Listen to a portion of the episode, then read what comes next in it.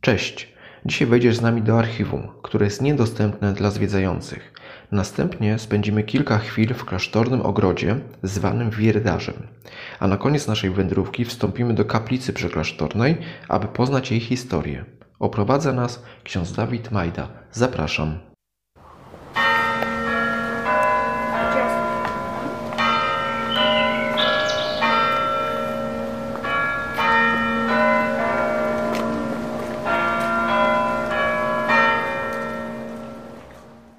Archiwum naszego klasztoru. Jest to pomieszczenie nie, niewielkie, w ogóle niedostępne dla nikogo, tylko gdzieś tam w internecie pewnie jakieś zdjęcia można gdzieś zobaczyć. Te, te, to pomieszczenie o tyle jest ciekawe, że są tutaj freski na ścianach. To pomieszczenie jest w całości wymalowane poprzez właśnie takie malowidła ścienne.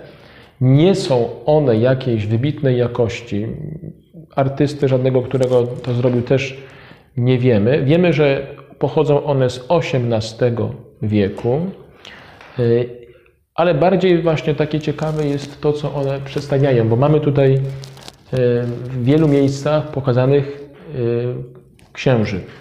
Na pewno to byli Filipini, bo tutaj mamy praktycznie w każdym rogu po jednym takim wymalowanego. Mamy też tutaj śmierć, czyli właśnie takiego kościotrupa z kosą namalowanego.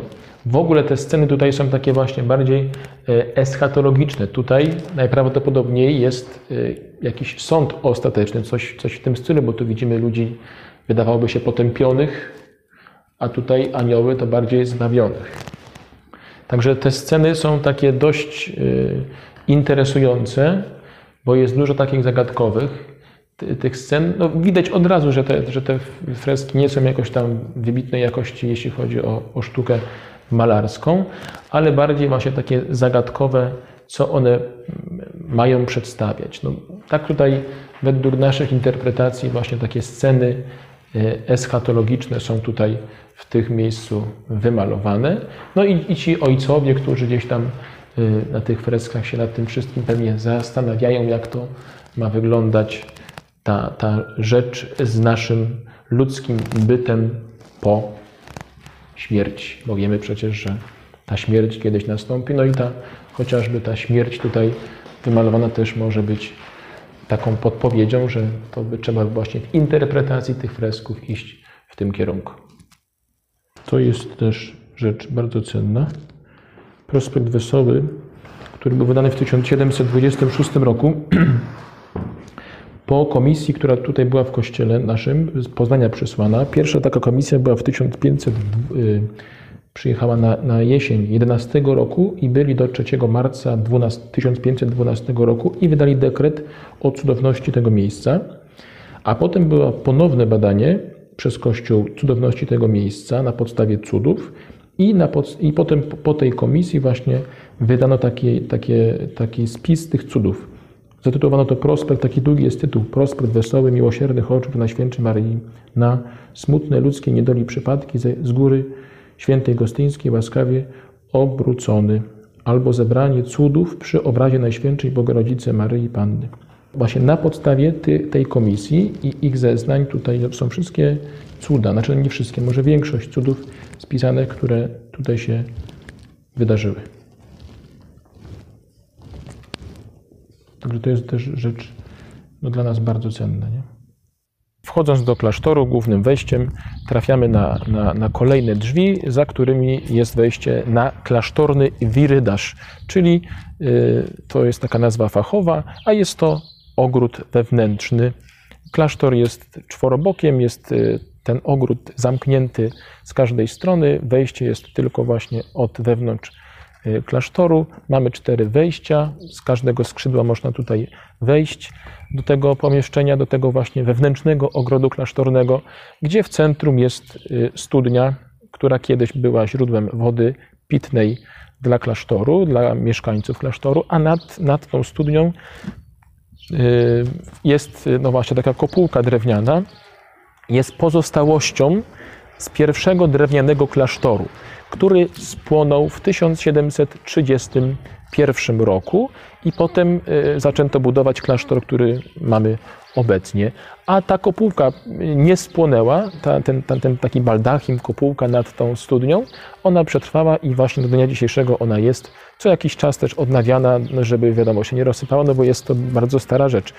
Mamy tam na chorągiewce u góry yy, też datę jest to 1657 rok, jeśli ja dobrze widzę z tej strony. To, to ta kopułka z tego roku mniej więcej będzie pochodziła. No a sam, samo to pomieszczenie, sam ten wirydarz, no to jest miejscem takiej rekreacji, rosną tutaj różne rośliny. Yy, można tu przyjść, usiąść, pomodlić się, poczytać książkę, porozmawiać, po prostu odpocząć ten poziom na dole właśnie jest takim poziomem reprezentacyjnym, czyli jest tutaj właśnie tak gdzieś tam kuchnia, y, refektarz, jakieś tam biura, takie pomieszczenia gościnne, a u góry to już są pomieszczenia klasztorne dla księży. Księża mieszkają na trzech skrzydłach. Na tym skrzydle tutaj zachodnim, południowym i wschodnim. Północne skrzydło jest niezamieszkałe, bo tam też, też jest dział rekolekcyjny już. Czyli tutaj jest dział rekolekcyjny, to jest też raz wszystko w remoncie, tam jest też kaplica rekolekcyjna i u góry też jest to skrzydło całe rekolekcyjne i tamto rekolekcyjne, a tu jest mieszkanie dla sióstr i dla kleryków. I tak cały klasztor jest zamieszkały. Znajdujemy się w, w, w kapliczce Matki Bożej Bolesnej. Taki jest tytuł tej kapliczki mieszczącej się przy y, właśnie drodze wjazdowej do naszego klasztoru. Y, ta kapliczka została wybudowana w roku 1780 na potrzeby y, właśnie zadbania o studnia, studnię, która tutaj jest, y, a z, z którą jest związana y, ta historia z ocaleniem figury Matki Bożej Bolesnej, Piety Świętogórskiej, która znajduje się po dziś dzień w naszej bazylice, w prezbiterium, w ołtarzu po lewej stronie. Figura została tutaj właśnie przez protestantów wrzucona do tej studni, która tu już wtedy się w wieku XVI znajdowała i według tych przekazów czy legend, ale też ta historia jest w naszej kronice opisana, że tutaj rolnicy właśnie wypasali gdzieś swoje zwierzęta i te zwierzęta dziwnie się zaczęły zachowywać wokół tej studni, więc odkopano tę studnię i za e, właśnie wydobyto figurę Matki Bożej Bolesnej, która wcześniej była w kościele przed tą inwazją protestantów. No i potem zaczęto tę studnię jakoś tak bardziej traktować za wyjątkową i też są świadectwa różnych też uzdrowień poprzez to, że ludzie brali tę wodę, pili tę wodę, może się jakoś też myli tą wodą i też e, jakieś są świadectwa w tych naszych zbiorach y, klasztornych opisane uzdrowień. Kapliczka wybudowana w roku 1780, ale freski, które są w środku, y, są wymalowane w drugiej połowie XIX wieku i namalował je ksiądz Bernard Prejbisz, który też wymalował freski w kościele y, w podobizny świętych polskich w czasach zaborów. Był też księdzem wykształconym e, w szkole artystycznej w Monachium. Miał talent e, malarski, więc właśnie wykorzystywał go i wykorzystał go w bazylice, malując freski świętych polskich i także tutaj malując e, właśnie historię tej legendy czy, czy prawdziwej historii mm, opisującej wydarzenia związane z samą Pietą Świętogórską która po odnalezieniu została uroczyście wniesiona do kościoła i przypuszczam, że ten fresk właśnie centralny to nam przedstawia, to uroczyste wniesienie z powrotem Piety Świętogórskiej do Bazyliki. Z tyłu jest para widoczna i też Bazylika Świętogórska. Z tego co ja wiem, to, to, po wojnie ta kapliczka była wykorzystana na taką kaplicę przedpogrzebową, czyli tutaj było ciało zmarłego przed pogrzebem umieszczone, potem ksiądz tu przychodził, były te obrzędy wstępne, potem trumna była wynoszona do bazyliki, tam msza święta i potem na cmentarz.